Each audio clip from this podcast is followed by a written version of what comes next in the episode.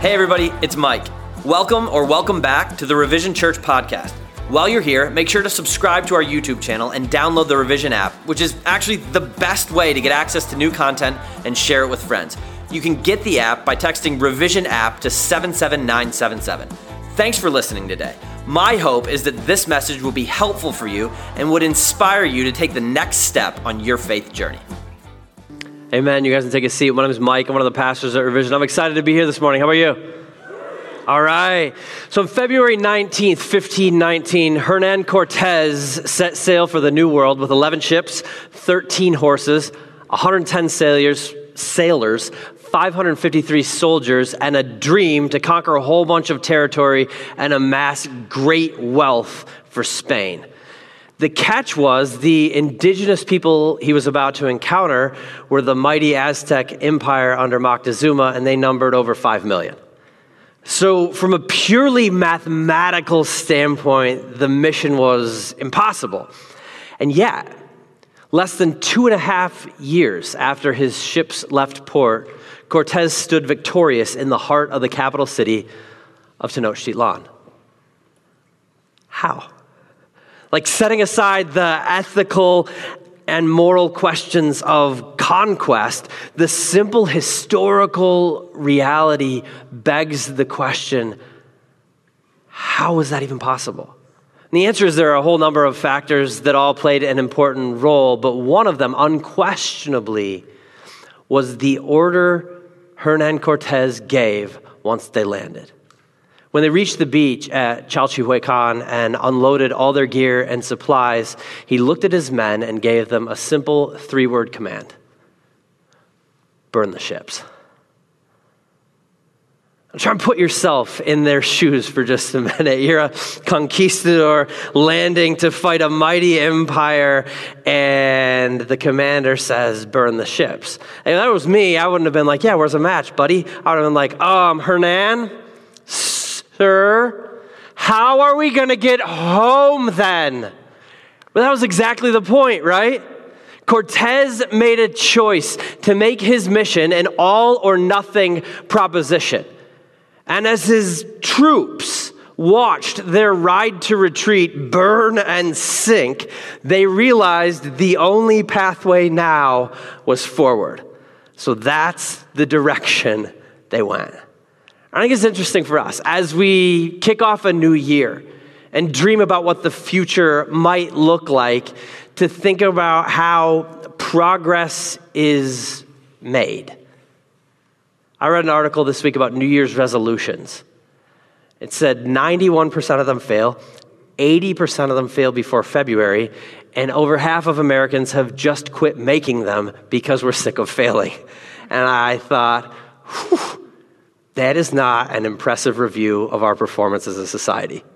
It's not a, it's not a great picture of us being people who are good at accomplishing the stuff we think we ought to do and the stuff we want to do. But the truth is, progress is really difficult. So many of us have dreams about how we can move from where we are to the places we want to be, from who we are to who we believe God created us to be. And we sit down and we make plans and we have some idea of the journey it might take to get there. And then we set sail for the new world with the best of intentions to land on those shores and bury our anchors and go forward. But the truth is, as long as our ships remain ready to sail, we always have a way to retreat. Most of our failures in life come from doing just that. Sometimes, sometimes we give it our best and discover we can't, but usually we discover it's difficult and decide that we won't.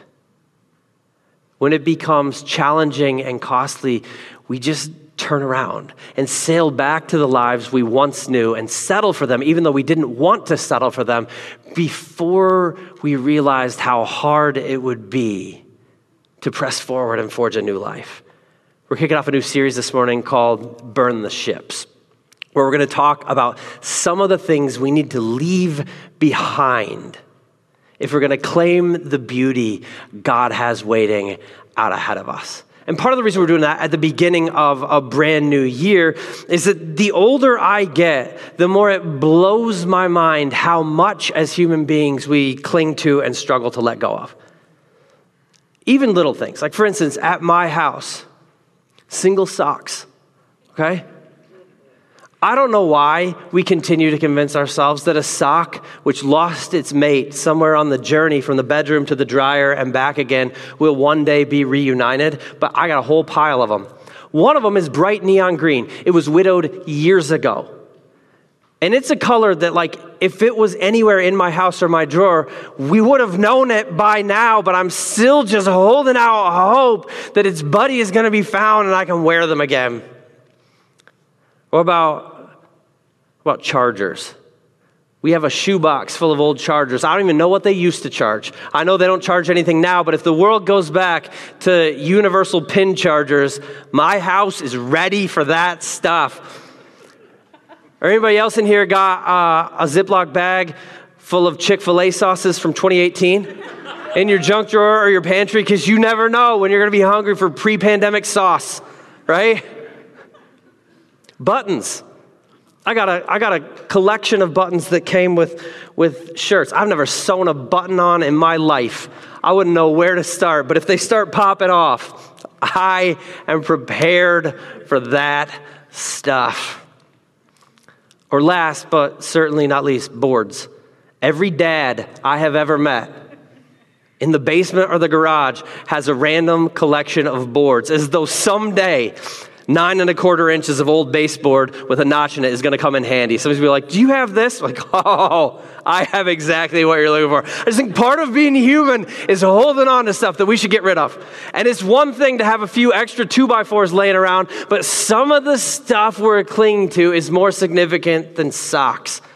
I'm going to start talking about that stuff over the course of the next few weeks because if we can't release, the anchors that are tying us to the past, we will never move forward to the future God wants to hand us. And today, I want to kick things off by talking about a ship I think every single one of us needs to burn. It's a ship called guilt. And if you're sitting here right now and, and you don't have any of that, like if you've been nailing it for so long that you don't have any scars or any wounds or any moments you desperately wish you could hop in a time machine, go back and relive. If you don't have any parts of your story you would kill to take an eraser to, then I just want to say thank you for visiting Revision Jesus. for the rest of us, though, sometimes getting past our past is a fairly epic problem. We've got things we've done that caused pain in our lives and in the lives of the people around us, and we feel the weight of it every day. And I know as soon as I start to mention that, the past and shame and guilt and frustration, there are some of us sitting here who start to tune me out. You're like, yeah, yeah, yeah, yeah, but Mike, I, maybe this is for you. Maybe your mistakes are minor. Maybe your sins and your scars are small. Maybe your failures weren't final, but you don't know my whole story, man. Like, if you understood what I've done, you would know why that just is who I am and why it puts a lid on who I can become. And I get it. There are a lot of us sitting here this morning who are feeling crushed by our past mistakes. When I say past, it could be 10, 20, 30 years ago, it could be last night, last week, last month. It could be the fight that you got in on the car ride here this morning. Like it could be any of that, but it's heavy, and the weight of it sometimes drags us down and imprisons us in our past in a way that causes us to just drift toward the future. We're not really actively chasing down the dreams God's placed in our hearts or the identity He says we were made for. We're just allowing the future to happen to us. And we're dealing with our guilt and our shame by just kind of hoping it goes away.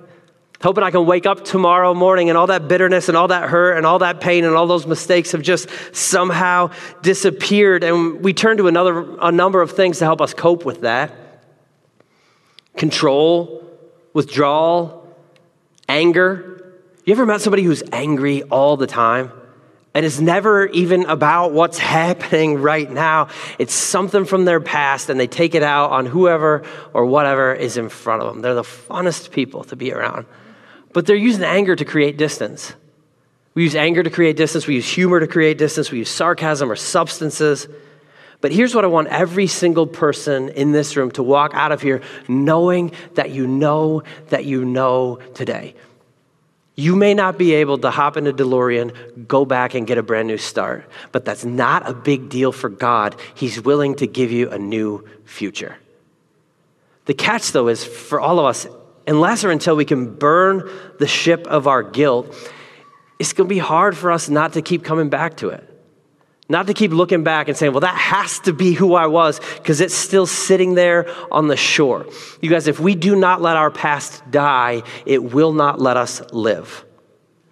So, how do we deal with the guilt we feel, with the shame we see in ourselves every time we see a mirror, or the shame we feel every time we see that person, pass that place, hear that song, and it takes us back?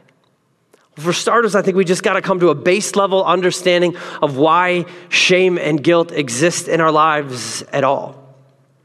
Like from a biblical, theological, historical standpoint.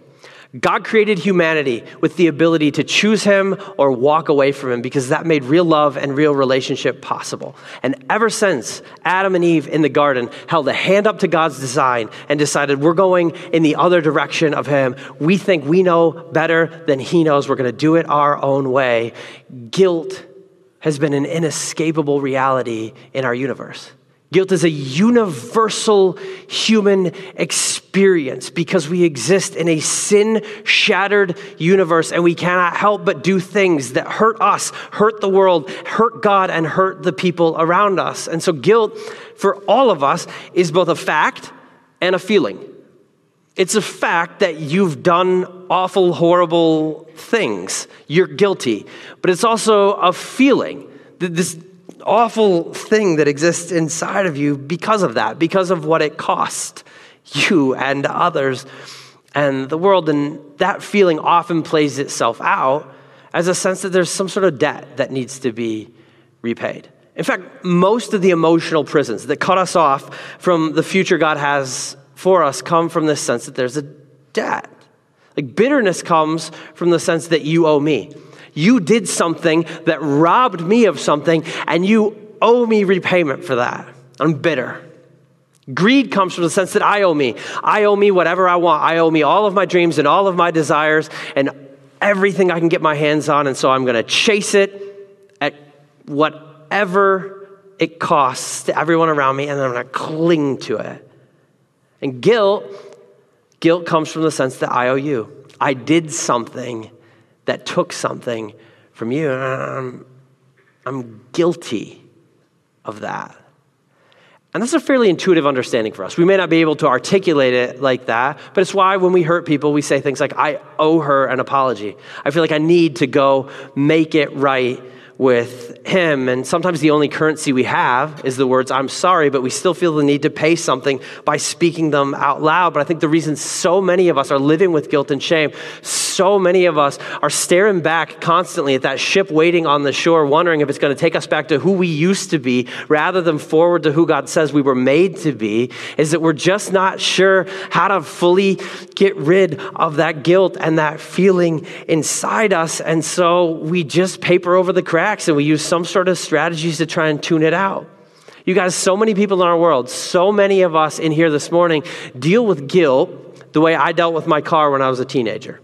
All right, when I turned 16, it was right about the time my grandma decided she should not be driving anymore. And the rest of us decided that like a decade earlier. It was getting like, whew, but she was old. It took her a while to figure it out.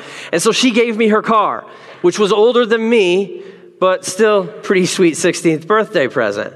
You're going to be surprised to hear, though, that a 17 year old car has some stuff wrong with it.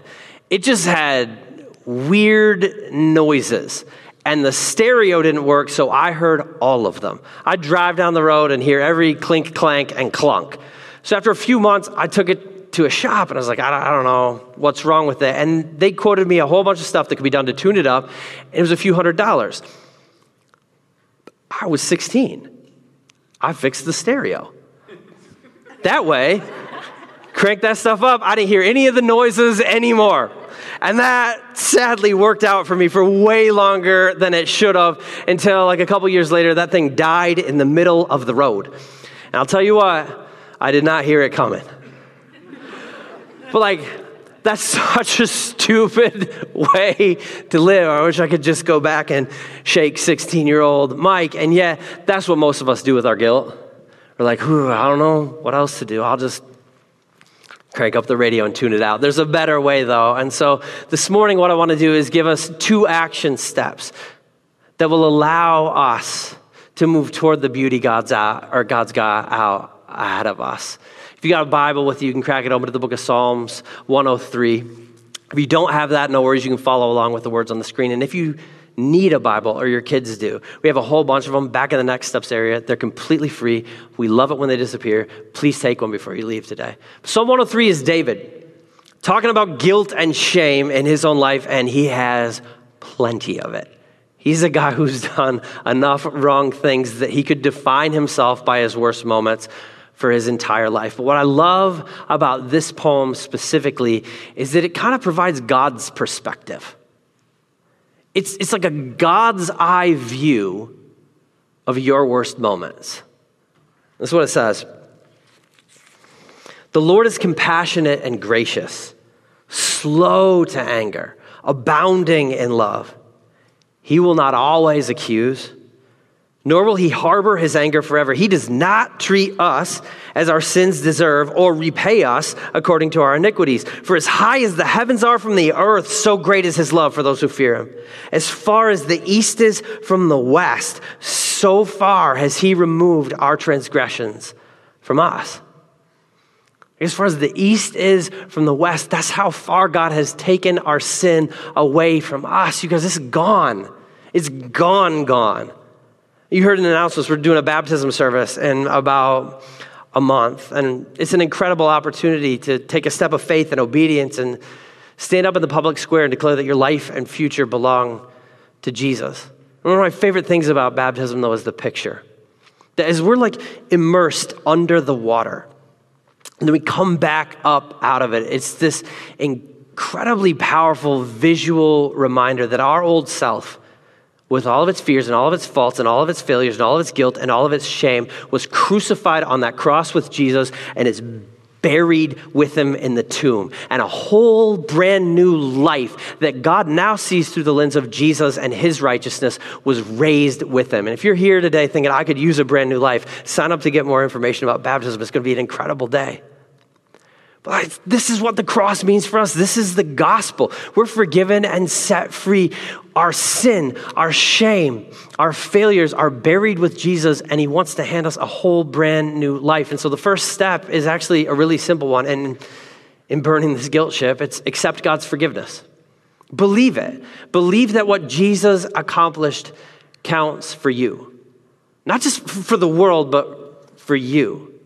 Because I think I don't know. I look at my own life, and if you're anything like me, even those of us who've been walking with Jesus for a really long time have this internal struggle.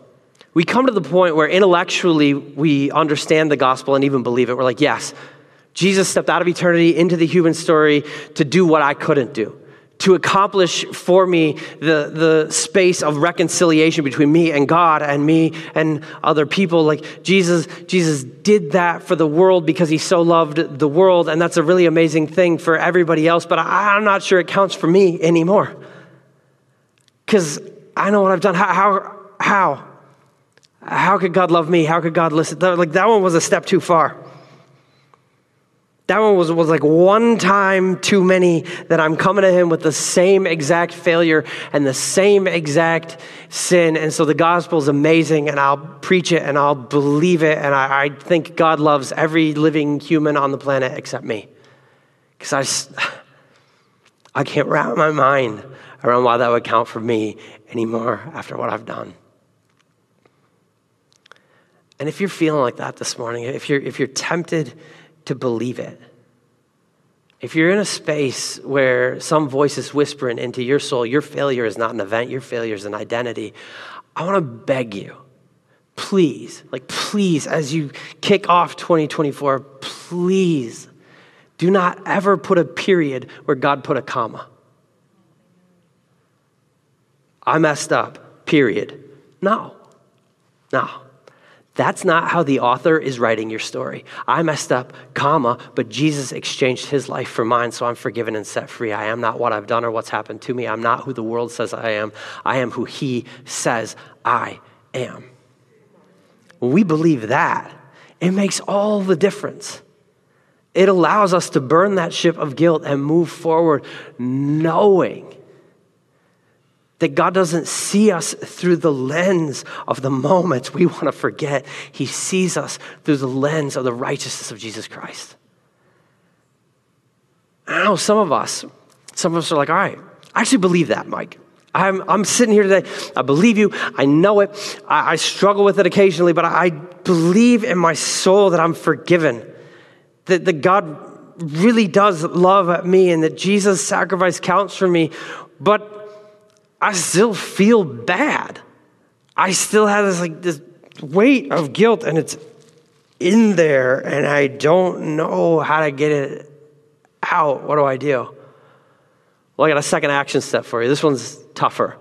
It may not seem tougher or sound tougher, but experientially, it's cranking it up to 11. You also have to admit your mistakes. Accept God's forgiveness and admit your mistakes. The biblical theological word for that is confession. And confession is a difficult thing to do. But I'm convinced if we don't confess, like even if we really believe in the goodness and love and forgiveness of God, if we don't confess, we're never going to fully be able to burn that ship called guilt and step into the future we were meant for. Because that guilt is just going to have a grip on our souls. David actually explained that phenomenon in a different psalm, Psalm 32. He said, When I kept silent about my sin, my bones wasted away through my groaning all day long. For day and night, like your hand was heavy on me. My strength was sapped as in the heat of summer. David's like, when I try to keep that stuff inside, when I tried to live a life where nobody really knew me except me, and I wasn't even being honest with God about just the significance of my sin and my scars and my stupidity, I felt like the chains of shame and guilt were so heavy they were sucking the life right out of me. And I think we had, or if we had an honest, vulnerable moment with each other this morning, every one of us could admit that we know what that feels like. Like I, have been in that space. We know the awful, terrible power our worst secrets have over us. But here's the deal secrets lose power when we drag them out into the light. They're kind of like cockroaches, they're super gross, but they disappear super fast when the light turns on. All right? So, how do we do this confession thing? How do, how do we drag that stuff into the light and get rid of it? Well, we start with God because He knows anyway He's the easiest place to start. We come to Him and tell Him the full, honest truth about what we've done, about what we've felt, about what we've thought, about what's still living somewhere in the deep, dark corners of our hearts. I'm convinced of this. You cannot be right with God unless you're real with God. Like, if you're holding on to stuff that you can't even bring yourself to bring to Him, on some level, you're holding a hand up to Him. You're creating a, a gap that His love and His forgiveness desperately wants to close, but you're like, I, I don't know.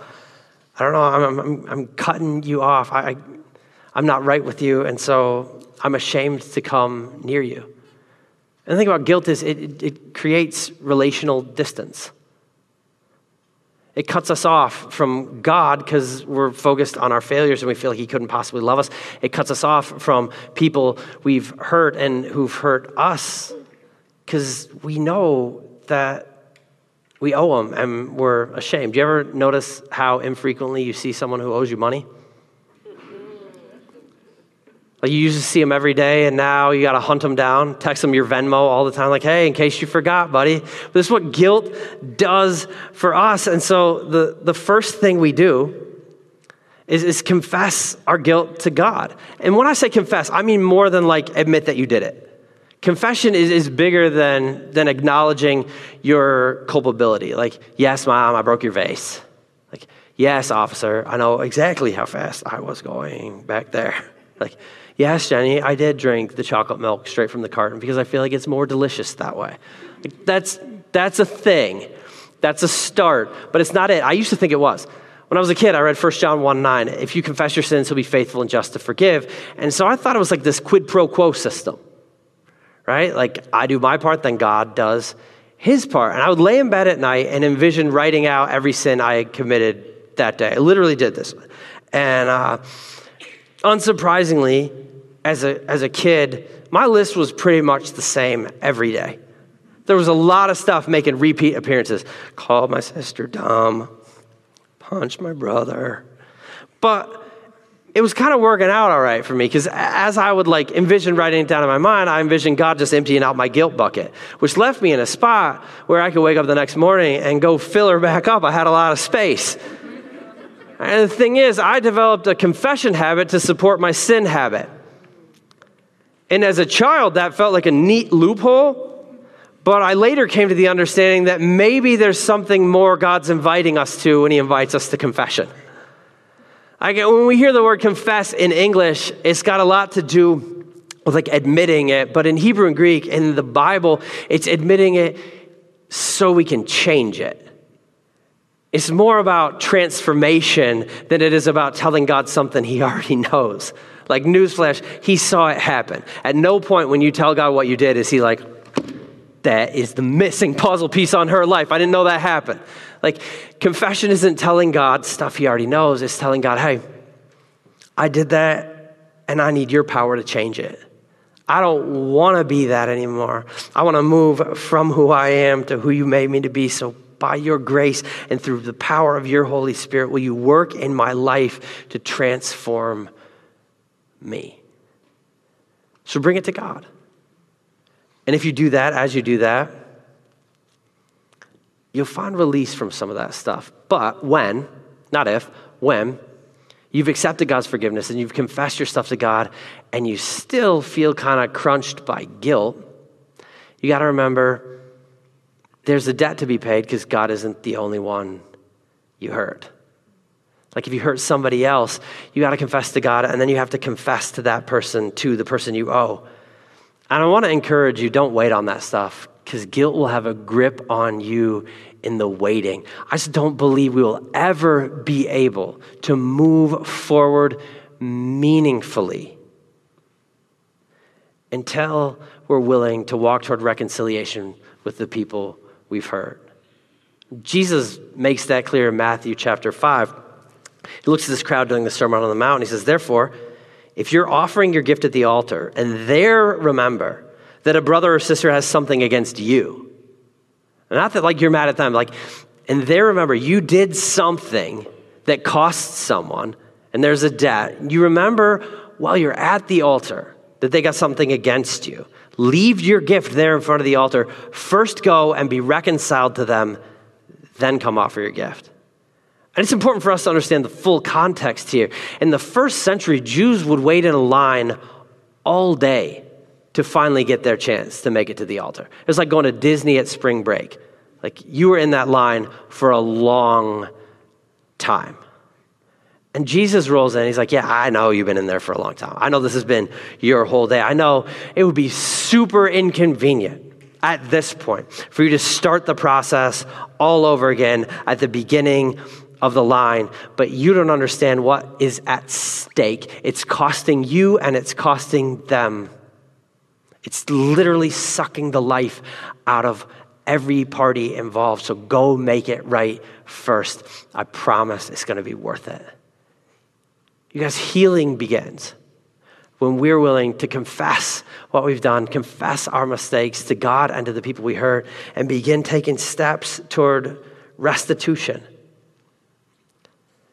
and it's so powerful. Eh, like, if you have any doubt about the life redirecting, future reshaping, ship burning power of confessing to the people you've hurt, flip the tables for a little bit.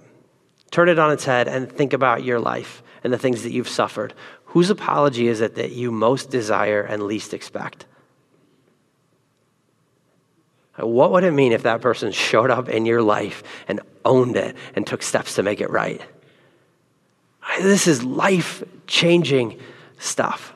It's life changing stuff. And the beauty of it is that we not only set free someone we've hurt, but we find freedom as well as we begin to step into the future and away from a past that's been anchoring us to our worst mistakes. Like, this is the starting line for the journey from where you are now to who God says you are made to be. And so I just think, like, if we're willing this year, at the beginning of 2024, to accept God's forgiveness and admit our mistakes, it'll make a huge difference. And if we don't do it, if we won't do it, if we're like, you know what? I like the forgiveness part, I don't like the confession part, it feels like the cost is going to be too great. I'm not sure we're ever going to escape the reality where we continue to look back at that ship called guilt sitting on the shore and wonder if our identity is not wrapped up in our greatest mistakes.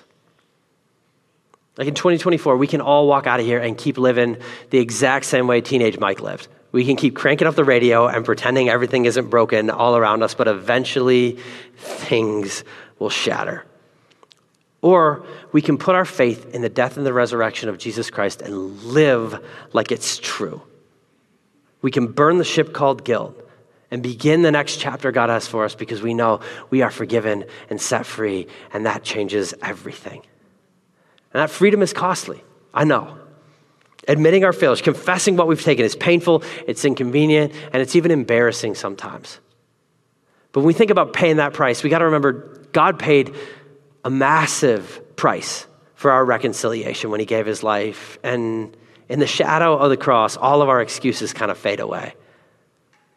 I promise you, the consequences of concealment are way bigger than the consequences of confession. And so, if we can begin a new year by accepting God's forgiveness and admitting our mistakes, if we can burn that ship called guilt, we can begin to move forward away from who the world says we are, away from who our mistakes say we are, away from maybe even who we've believed we are, to who God says we are, and to the beauty He's got waiting for us. Will you just pray with me? God, thank you for forgiveness. Thanks that grace is real. Thanks that who we are is not defined by what we've done. Thanks that our mistakes are not final. Thanks that you loved us enough to show up in our story and create the conditions where we could be set free. And Lord, I, just, I pray for every single one of us. We're a room full of people who have done some stuff in our lives we desperately wish we wouldn't have done. We're a room full of people who wish we could take an eraser to some moments in our stories. And it's easy for us to believe the lie that our stories are over, to believe the lie that our failures have a period after them. But God, would you remind us who you are and what you did for us? Would you allow us to live into the fullness of what the gospel means so that we can be forgiven people who live free? And step away from the brokenness of our past in the direction of the beauty of our future. We praise in Jesus' name. Amen.